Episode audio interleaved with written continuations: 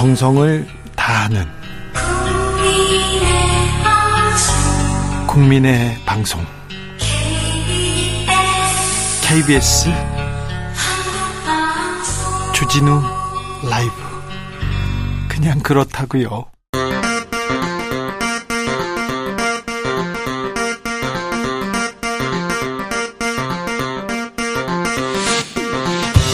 2023년 2월 10일 금요일입니다. 안녕하세요. 오늘 진행 맡은 저는 양지열 변호사입니다.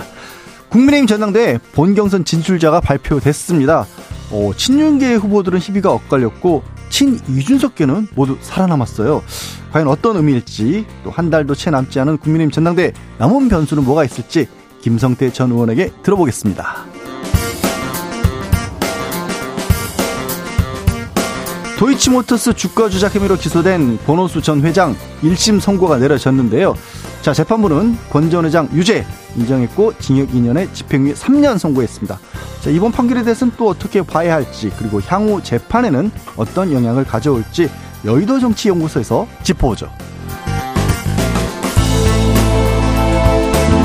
1호기 속 수상한 민간인 이거 다룬 MBC 보도 한국 기자상 대상을 받았어요. 지난해 6월 대통령 해외 순방에서 대통령 전용기에 현직 대통령실 인사비서관의 배우자가 탑승해 김건희 여사를 사적으로 수행한 사실을 폭로한 보도였는데 자 이번 수상의 의미는 또 뭘지 기자들의 수다에서 짚어보겠습니다. 나비처럼 날아 벌처럼 쏜다. 여기는 주진우 라이브입니다.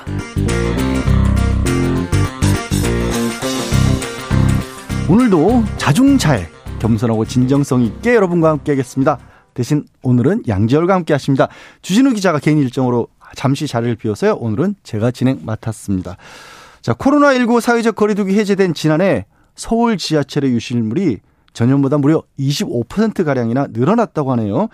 서울교통공사에 따르면 지난해 접수된 지하철 유실물은 총 12만 7,387건. 그 중에 가장 많이 잃어버린 물건 1위는 지갑, 이어서 휴대전화, 그리고 의류, 가방 순서라고 합니다. 2006년까지만 해도 전체 유실물 중에 1위가 가방이었는데 이후에는 줄곧 휴대전화가 차지하다가 카드 지갑을 주로 사용하기 시작한 2018년 이후부터는 지갑 분실이 가장 많아졌다고 하네요. 지하철에서 버스에서 길거리에서 나 이런 것까지 잃어버렸다 하시는 거 혹시 있으실까요? 또 그리고 이렇게 소중한 물건 잃어버려서 가슴 쓸어내렸는데 극적으로 다시 찾았다. 그런 경험 있으시면 샵 9730 짧은 문자 50원 긴 문자 100원 콩으로 보내시면 무료입니다. 자, 그럼 주진우 없는 주진우 라이브 지금 시작하겠습니다.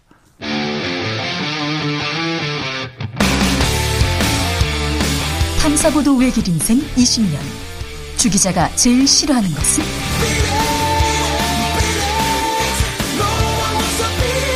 이 세상에서 비리와 부리가 사라지는 그날까지.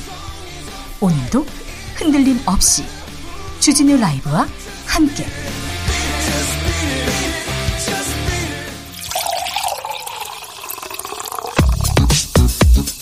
진짜 중요한 뉴스만 쭉 뽑아내는 소리 들으셨죠? 주스. 네, 정성근 기자, 안녕하세요. 네, 안녕하십니까. 네. 진짜 중요한 뉴스. 저는 쪼르륵 소리 나서 이거 무슨 효과음이지 하고 순간 걱정했는데 네. 주스인 거예요? 아, 네. 네. 아, 술 따르는 소리 같지만 아, 주스 따르는 술이어도 좋을 소리입니다. 것 같습니다. 네. 왠지. 네. 금요일 저녁이니까 방송 끝나고 네, 술자리. 가시는 분들도 많이 계실 것 같은데 오늘도 뉴스가 굉장히 많아요. 네. 굉장히 많지만 중요한 것부터 순서대로 전해드리도록 하겠습니다.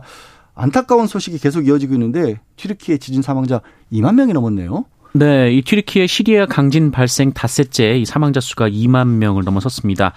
어, 지난 2011년 동일본 대지진 사망자 1만 8천여 명을 넘어선 숫자인데요. 이 튀르키예에서만 1만 7천여 명이 숨진 것으로 집계가 됐고요. 어, 시리아에서는 당국과 반군이 밝힌 내용을 종합하면 3,100여 명이 사망한 것으로 파악이 되고 있습니다. 네.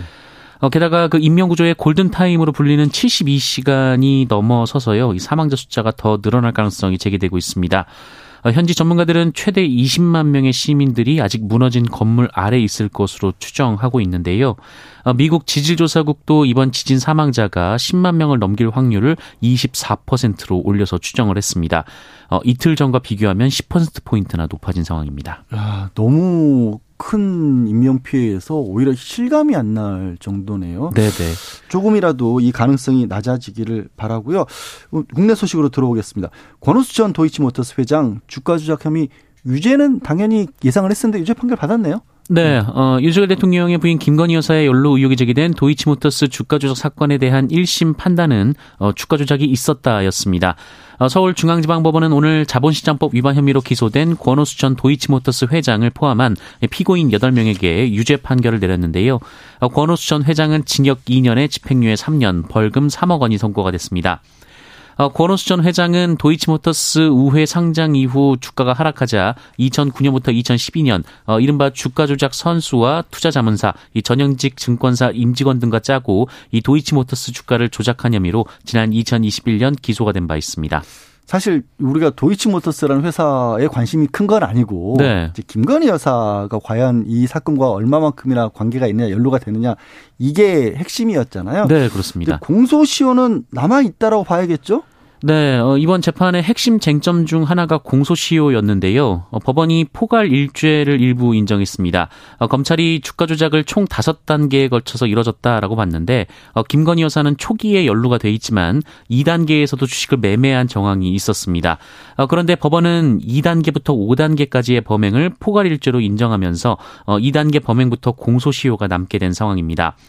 어, 법원이 만약 각각의 범죄를 포괄일죄가 아닌 개별 범죄로 판단을 했다면 3단계까지의 범행이 공소시효가 끝나는 상황이었는데요.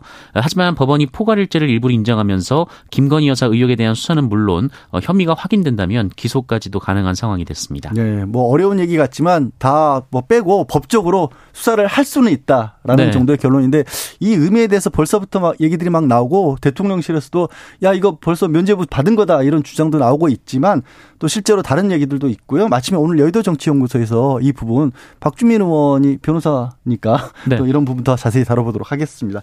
김건희 여사 관련 재판이 하나 더 있었는데 이번에는 김건희 여사가 원고가 돼서 손해배상 청구를 했던 소송이죠.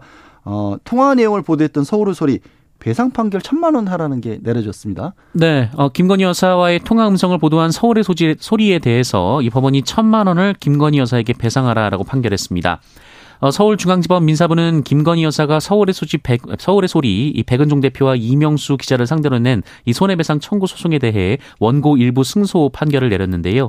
어, 김건희 여사는 두 사람에게 1억 원의 위자료를 요구했지만 법원은 10%만 받아들였습니다. 어, 이명수 기자는 지난 2021년 7월부터 같은 해 12월까지 김건희 여사와 50여 차례 통화를 했고요. 이 통화 내용을 녹음한 뒤 MBC에 제보를 했었습니다. 어, 이에 김건희 여사는 MBC가 이 시사 프로그램으로 이 통화 음성을 보도하려고 하자 어, 법원에 보도금지 가처분을 신청했고 법원이 이중 일부를 받아들였었는데요. 어, 이후 이 서울의 소리가 가처분이 받아들여진 부분을 유튜브에 올렸는데 이 부분에 대해서 김건희 여사가 소송을 제기한 바 있습니다. 예.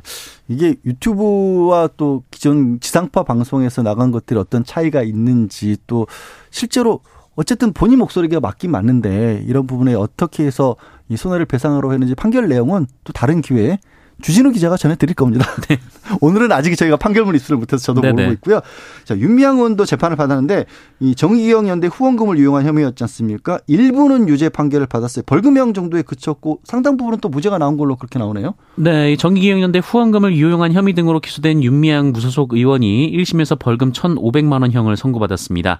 어, 윤미향 의원에게 적용된 혐의는 보조금 관리법 및 기부금품법 위반, 업무상 배임과 횡령, 어, 그리고 사기와 준사기 등의 혐의를 받았었는데요.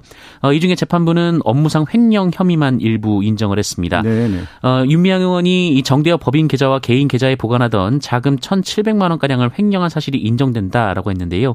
어, 이에 따라 벌금 1,500만 원형이 선고가 됐습니다.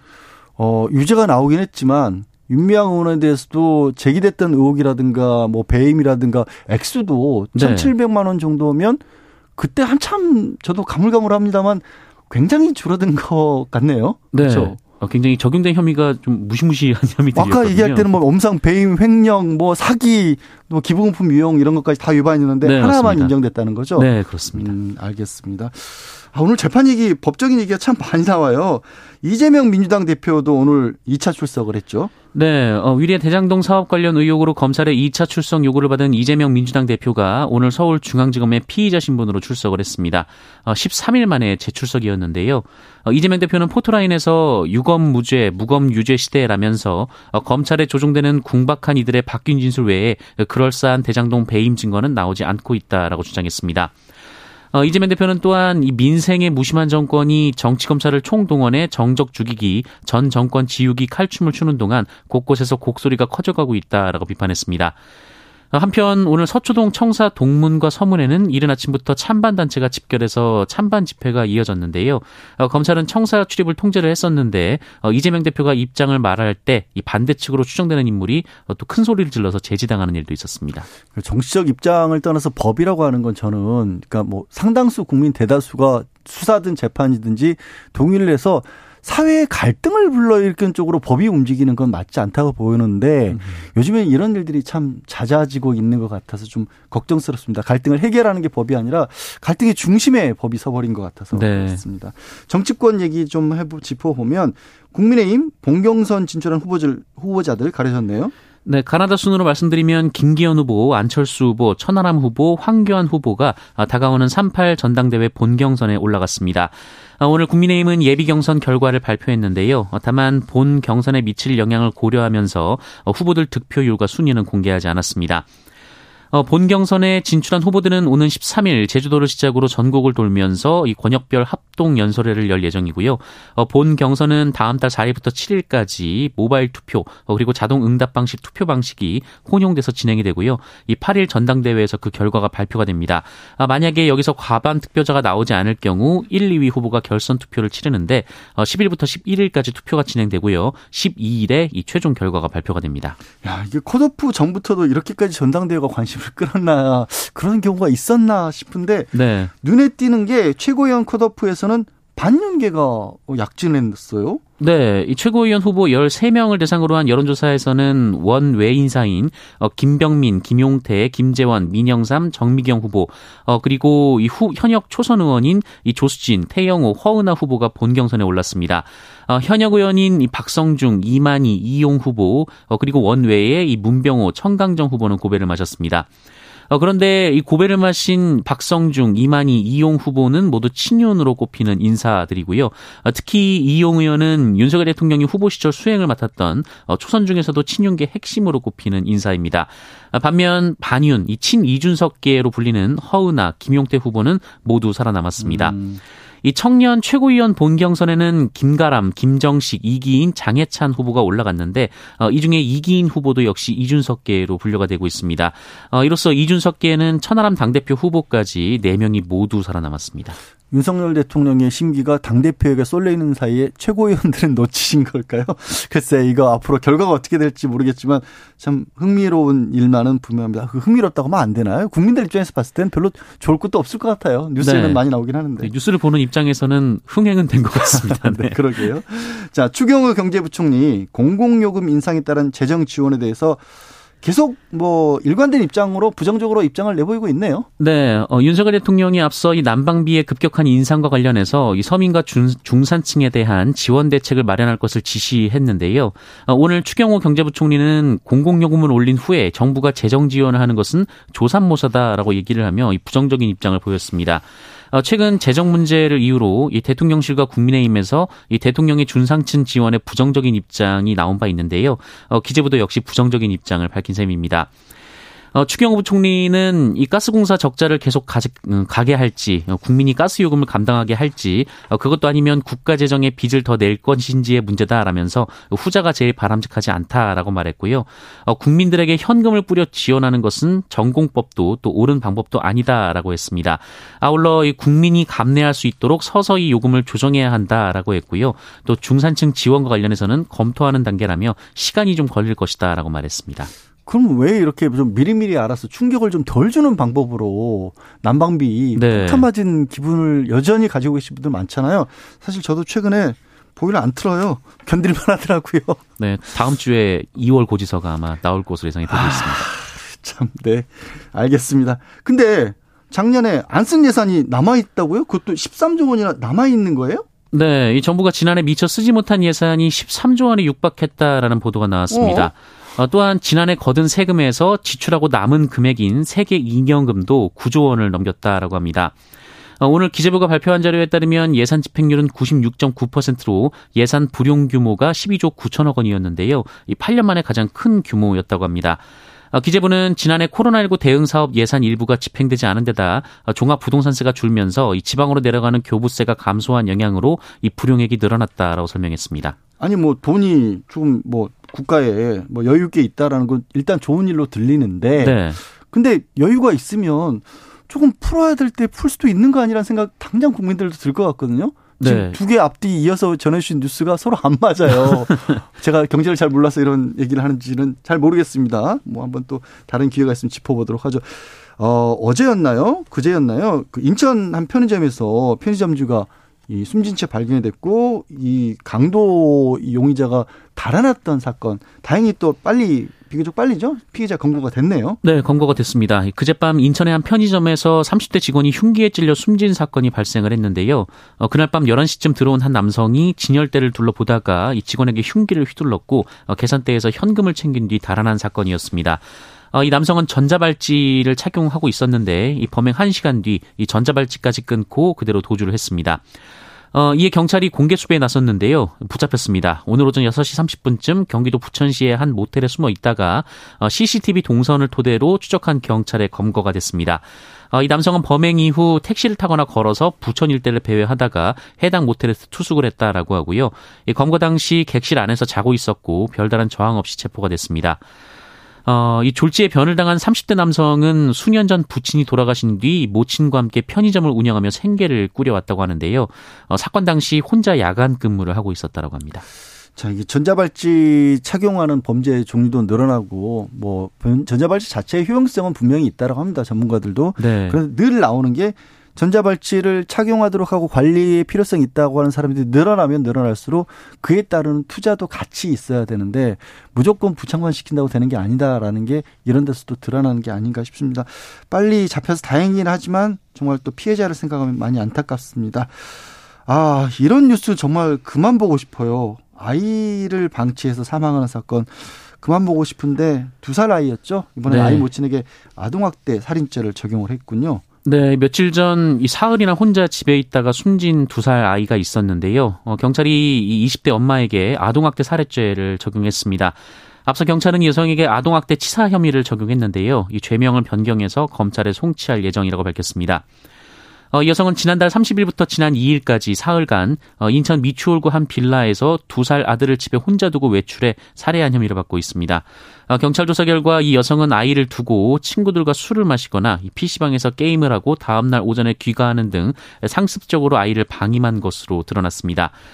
어, 살인의 고의가 없을 때 적용하는 아동학대 치사죄의 경우 5년 이상의 징역형, 뭐 무기징역 등의 범행을 내릴 수가 있는데요. 음. 어, 아동을 학대해서 고의로 숨지게 한 피의자에게 아동학대 살해죄가 적용되면 사형 무기징역이나 7년 이상의 징역형이 선고될 수 있습니다.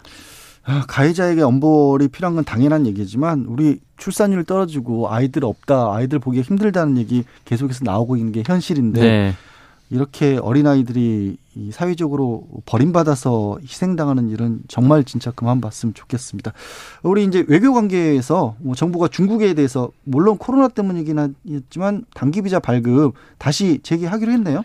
네, 정부가 내일부터 중국발 입국자에 대한 단기 비자 발급을 재개하기로 했습니다. 정부는 최근 중국발 입국자 양성률이 1%대로 낮아졌고 이 중국발 확진자 중 우려 변이가 나타나지 않았다면서 어, 이같이 결정했다라고 밝혔습니다.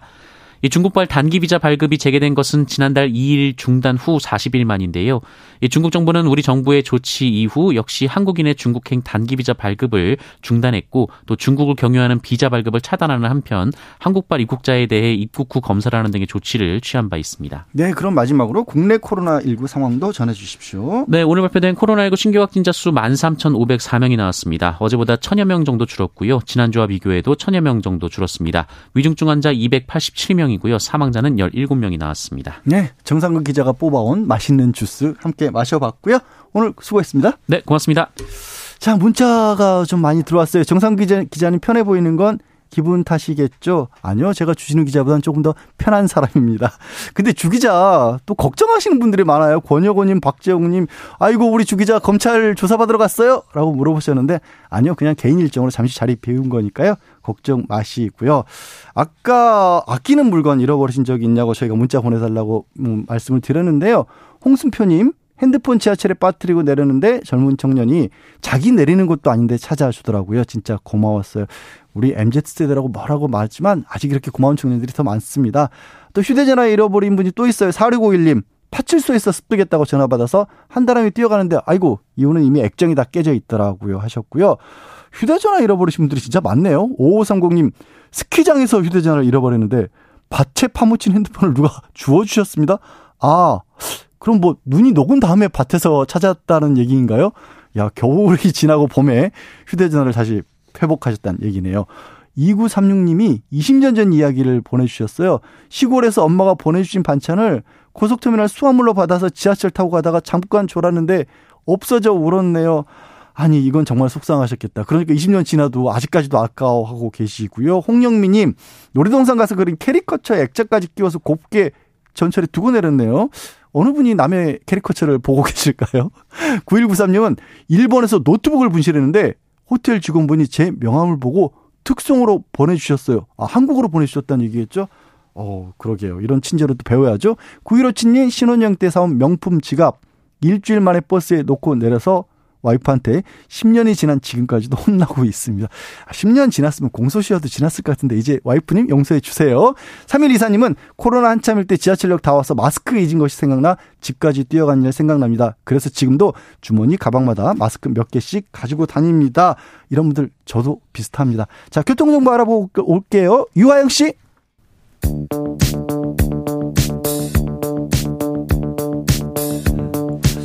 대한민국 정치의 새로운 100년을 준비한다. 21세기 어 21세기형 국회 싱크탱크 여의도 정치연구소.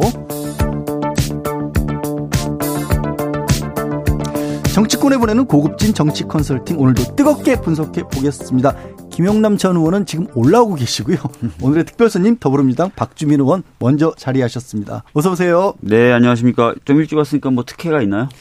그래서 제작진에게 제가 여쭤보고요. 사실은 박주민 의원님이 먼저 들어오셔서 저는 아직 시간이 많이 남아 있을 거라고 생각하고 그냥 사담을 나누고 있는 와중에 어, 방송이 시작됐습니다. 네. 네, 말씀드리고 있는데 김용남 전 의원님 들어오고 계시고요. 네, 오셨습니다. 먼저 어, 어서 오세요, 의원님. 어서 네, 안녕하세요, 김용남입니다. 근데 네. 평소보다 왜 일찍 시작하고 그러세요? 저는 평소에 제가 진행을 하지 않기 때문에 잘 모릅니다. 아니 근데 여기 주인장은 어디 가신 거예요? 주인장이 조사받으러 간 건 아니고요. 네. 우리 문자로 걱정하시는 분들이 많은데 네. 개인 일정으로 잠시 자리 비웠다. 아 개인 일정이죠? 하네요. 네. 뭐 어디 취재 간 건 아니죠? 어, 취재 관계 걱정되시는 거예요? 조사 관계 걱정되시는 거예요? 그안 하던 취재를 갑자기 한다 그러면 왠지 또 어디 숨어서 또 무슨 흉계를 꾸미고 있나 이런 걱정이 되죠. 아유 흉계까지는 아니죠. 네, 개인 일정입니다. 다시 한번 우리 청취자분께 알려드립니다. 아우 지금 이제 바쁘게 들어오셨는데 의원님. 국민의힘 이거 흥행이 잘 된다고 봐야 돼요. 뭐 전당대회가 이렇게까지 관심을 끄는 경우는 저는 기억이 잘 안 되는데 오늘 하여튼 컷오프 결과까지 나왔습니다. 총평을 좀 해주세요. 사실은 오늘 컷오프가 발표가 되고 사실상 이제 시작인 거잖아요. 네. 그러니까 대진표가 완성이 되고 오늘부터 시작인데 어, 심리적으로는 거의 전당대가 끝난 것처럼 피곤해요. 아, 뉴스를 전달하는 입장에서 그리고 뉴스를 읽으시는 분들도 그럴 것 같아요. 네.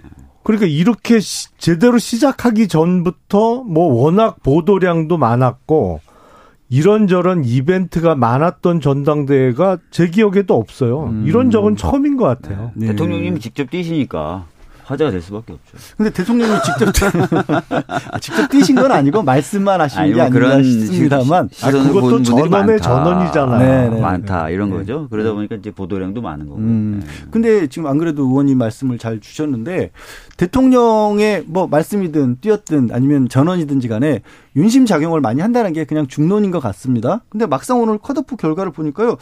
비윤 후보들은 다 생존을 했고 오히려 윤석열 대통령 인연을 강조했던 후보들은 탈락을 했어요. 이거는 아, 아. 어떻게 된 걸까요? 그러니까 최고위원, 최고위원 후보 여덟 명을 예. 놓고 이제 그런 해석들이 좀 나오는데 그게 그 사실은 숨어 있는 친윤 후보들이 꽤 많이 있습니다. 그 여덟 명 중에.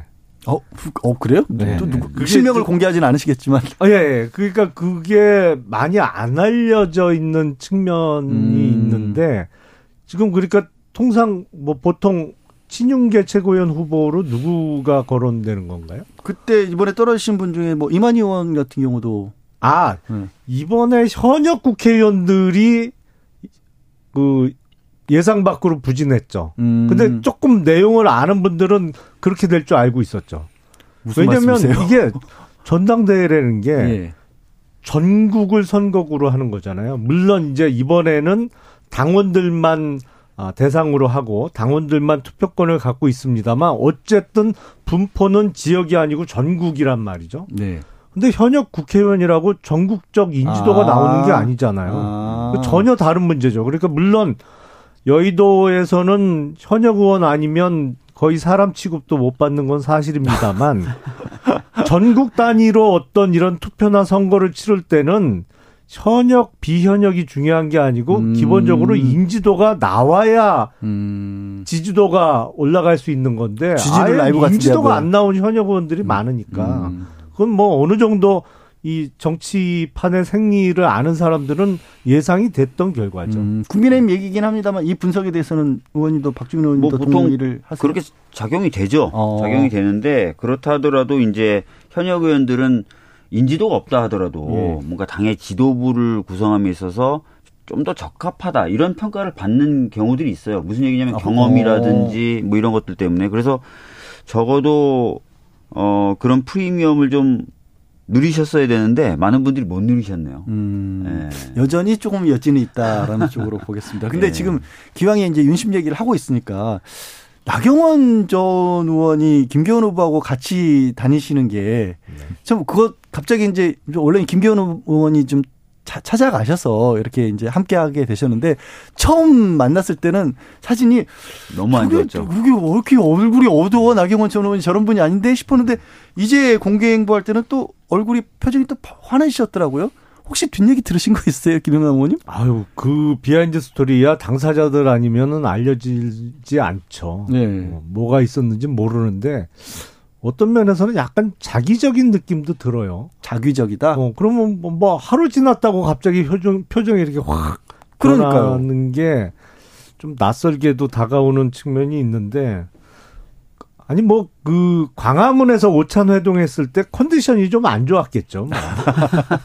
해석을. 해석을. 박주민 의원도 어차피 뒷얘기는 모르실 테니까 해석을. 뒷얘기, 뒷얘기 모르, 모르는데 표정이 예. 진짜 무슨 설명을 덧붙일 필요 없이 아, 그걸로 그냥, 너무 어. 싫고 불편한 듯한 표정이었는데 또 이게 이제 하루 이틀 지나고 나서 완전히 다른 표정으로 또 나타나시니까 주문이 세게 들어갔구나. 뭐 이런 예, 느낌을 아니, 왜냐면 누구나 다 얼굴이 왜 저 표정이 왜 이래 이 얘기를 다 하다 보니까 그러니까요. 아, 뭐 그럴 수도 있겠네요. 그게 주문 들어간다고 이렇게 표정이 확확 바뀌면 그게 연기자지 정치인이에요. 그럼 아, 정치하시는 분들도 연기 잘하시던데. 그러니까요. 자, 근데 천하람 의원이 아 의원이 아니 지금 당 대표 후보죠. 음. 하도 의원님들이 많으시니까 나경원 의원에 대해서 전 의원에 대해서 이렇게 얘기를 했네요. 표정이 메시지라는 걸 잘 알기 때문에 이렇게 했다. 천하람 후보는 연기로 보셨네요. 어, 나- 천하람 후보 얘기 나왔으니까 이거 한번 여쭤볼게요.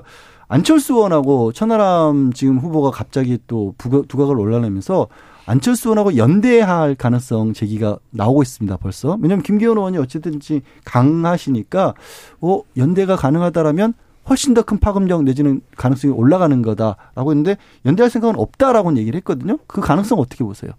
적어도 1차 투표까지 그러니까 3월 8일 날 아, 1차 투표 결과가 발표될 때까지 연대 얘기는 할 리가 없죠. 애초에 금기일까요? 서로. 아니 그렇죠. 음. 지금 천하람 후보 입장에서는 본인이 열심히 해갖고 어디까지 득표율을 음. 올리느냐 그게 관건인데 이제 사실상 컷오프가 몇- 발표되고 본격적으로 시작하는 상황에서 연대 얘기를 할 리가 없는 거죠. 연대는 음.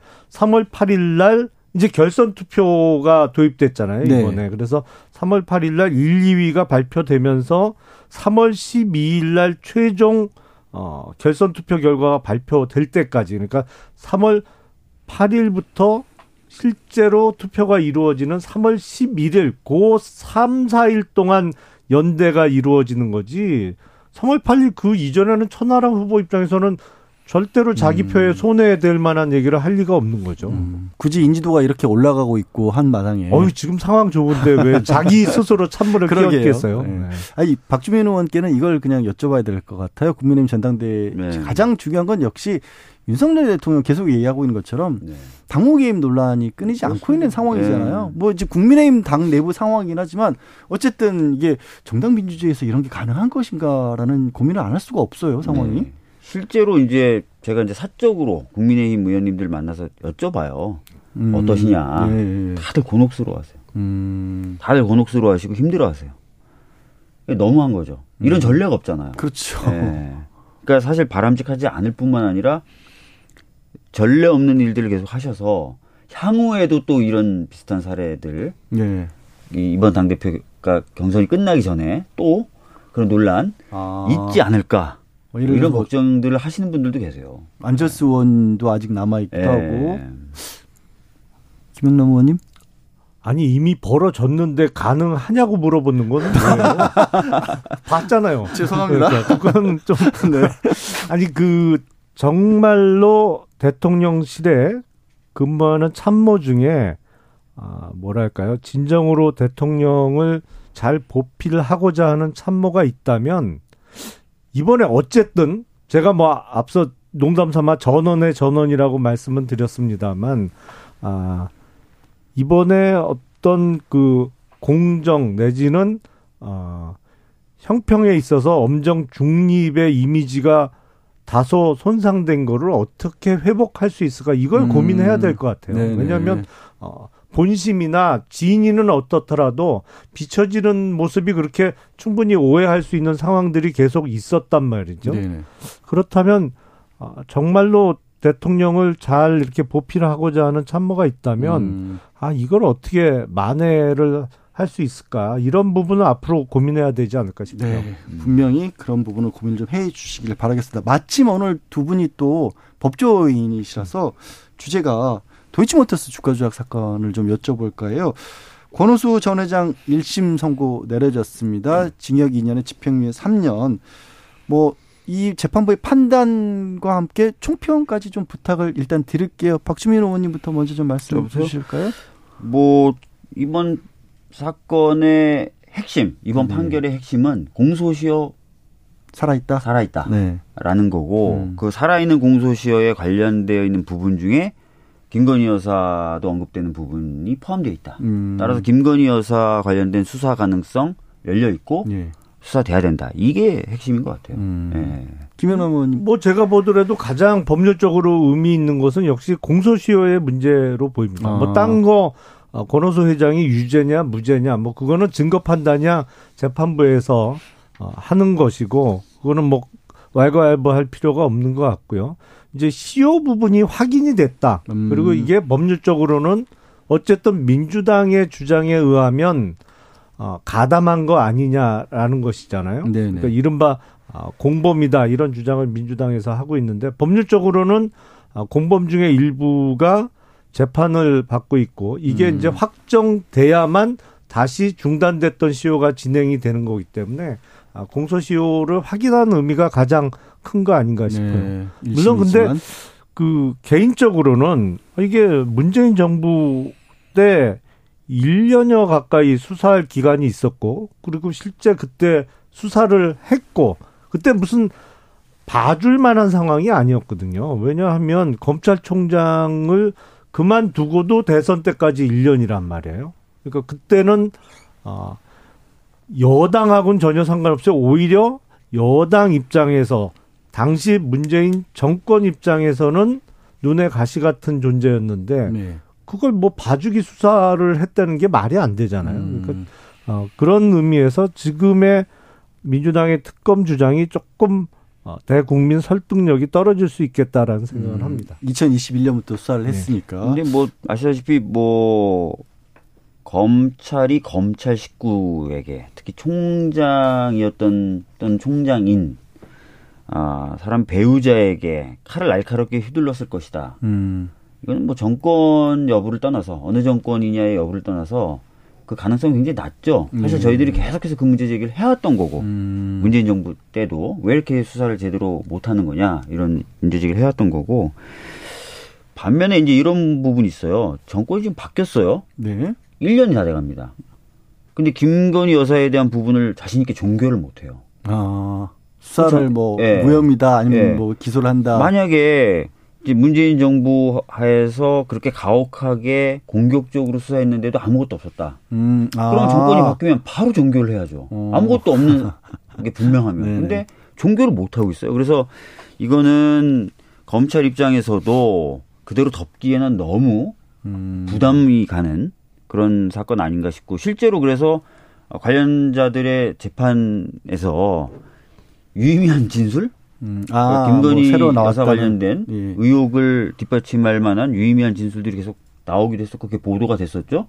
또 그러다 보니까 공판에 관여했던 두 검사를 갑자기 좌천성 인사를 해버리고 음. 이런 웃기지도 못한 웃지 웃지도 못할 그런 그, 근데요. 막상 네. 이제 말씀하신 것처럼 재판 과정에서는 김건희 여사 이름이 새롭게 거론이 되긴 했습니다만 오늘 판결에는 또 판결문상에는 김건희 여사에 대한 언급이 없었거든요. 그러다 보니까 혹시 이제 보셨는지 모르겠지만 국민의힘에서는 판결에 김건희 여사 이름도 안 나와 있는 걸 보면 오히려 민주당 주장이 다 부서진 거다라고 그렇게 국민의힘에서 입장을 내놓고 있고 또 대통령실에서는 일부긴 하지만 그 같이 기소된 공범들 중에 전주 역할을 했던 사람들이 있거든요. 네. 그 사람들이 또 무죄를 받은 경우도 있어요. 음. 그러니까 이게 오히려 어 그만큼 관련이 없다는 걸 밝힌 재판이다. 물론 이건 법적 해석이라보다 정치적 입장도 들어가 있겠지만 네. 그 주장에 대해서는 어떻게 뭐 먼저 박주민 의원님 말씀 예, 듣고 여기 계신 분 세 분 저 포함해서 다 변호사니까 네.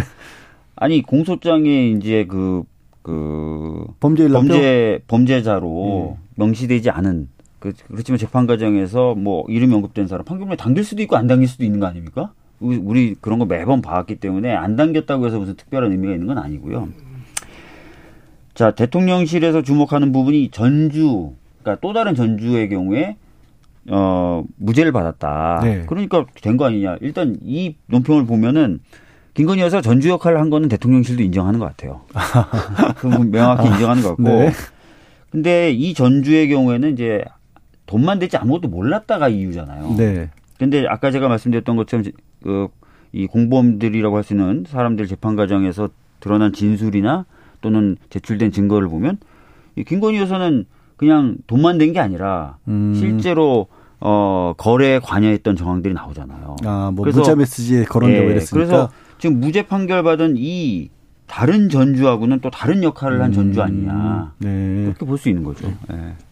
우선 앞서 이제 그 검찰이 검찰 식구였던 사람을 상대로 뭐 좀 봐주기 수사를 한 거 아니냐라는 말씀을 했는데 그 특히 지난 정부 때 문재인 정부 때 검찰이 검찰 식구였던 사람뿐만 아니라 시- 아직 현직 검사인 사람들을 상대로 얼마나 혹독하게 수사를 했냐면 어 현직 검사 신분으로 수사를 받던 변모 어, 부장이 그때 극단적 선택도 했어요. 어, 네. 그러니까 그거는 아닌 것 같아요. 특히 뭐 다른 때는 몰라도 지난 문재인 정부 시절에 소위 뭐 적폐 수사한다 뭐 이런저런 한 그 수사하면서 뭐 검찰 출신이라 봐준다 뭐 검사라 봐준다 그런 건 전혀 사실과는 다른 것 같고요.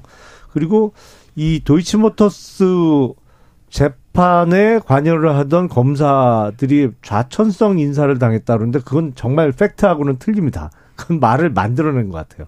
그러니까 음. 아, 검사 인사는 그 서울중앙지검 같이 서울 지역은 3년 근무를 하면 인사 대상이 네네. 되죠. 예. 그래서 그 근무 연한을 채워서 인사가 이루어진 것으로 알, 알고 있고 그리고 옮겨간 지역도 좌천이라고 볼 수 없어요. 전혀. 예. 한 분은 인천 가시고 한 분은 유학 가셨으니까. 아니 그러니까 이게 사람마다 뭐 서울 중앙 근무하다가 다시 다르죠. 수도권으로 네. 한번 더 옮겨갔는데 그걸 음. 좌천 당했다? 음. 누가 그렇게 봐요? 그 시스템을 아는 사람은 전혀 동의하기가 어려운 얘기죠. 음, 네.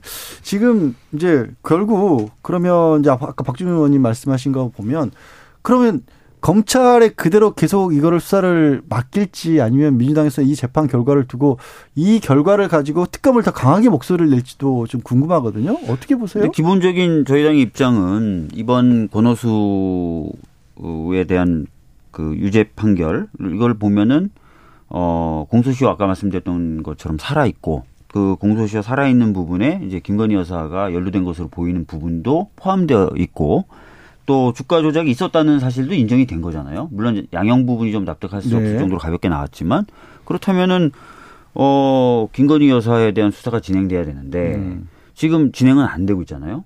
심지어 소환 여부에 대해서도 예. 논란이 계속 있을 정도로 그렇다면은 보통 이런 사안에 대해서는 이제 특검 거론될 수밖에 없는 거죠. 예.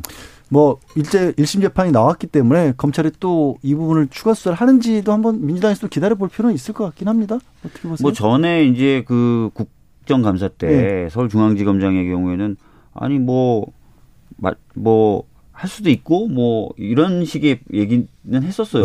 아, 네네. 뭐 뭐 또 들여다 보고 있는 것처럼도 얘기도 하고 그랬는데 안돼안 되고 있잖아요. 검 친중하게 검토하고 있다든가 뭐 이런 식의 답변을 하셨던 것 같아요. 아니 근데 저도 약간 의문이 드는 게 지금 더불어민주당이 절대 다수 의석을 갖고 있거든요. 네. 그러니까 뭐 소속 의원만 169명이고 사실은 윤미향 의원처럼 이렇게 무소속이지만 어 민주당 이라고 봐도 무방한 의원들까지 합치면 뭐 180석을 갖고 있는 건데 양곡관리법 이런 거는 그냥 본회의까지 직행을 시킨단 말이죠. 근데 음. 맨날 특검 특검 말씀은 자주 하시는데 이거는 또 사실 보면 그렇게 밀어붙이는 모습은 아, 안 보여요. 그게- 그럼 봐서 왜 그러는 쪽도 걸까요? 약간 왜- 자신이 없어서 아니, 그런 거 아닐까요? 그게, 그게 아니라 양곡관리법 같은 경우는 아시다시피 해당 상임위에서 걷어들여서 올린 거잖아요. 예. 법사위 처리를 안 해주니까. 그, 그 경우에는 그 해당 상임위에서 의결 정족수가 된 거예요. 근데 김건희 특검법은 법사위법이고 아. 법사위법에서는 뭘 하려 그러면 조정훈 의원의 동의라든지 이런 걸 네. 받아야만 돼요. 아니면은 김도읍 위원장님이 통 크게 해주시든지 네. 그게 안 되면 180석을 만들어야 되지 않습니까? 패스, 패스트 트랙을 저- 지- 진행하려. 근데 아.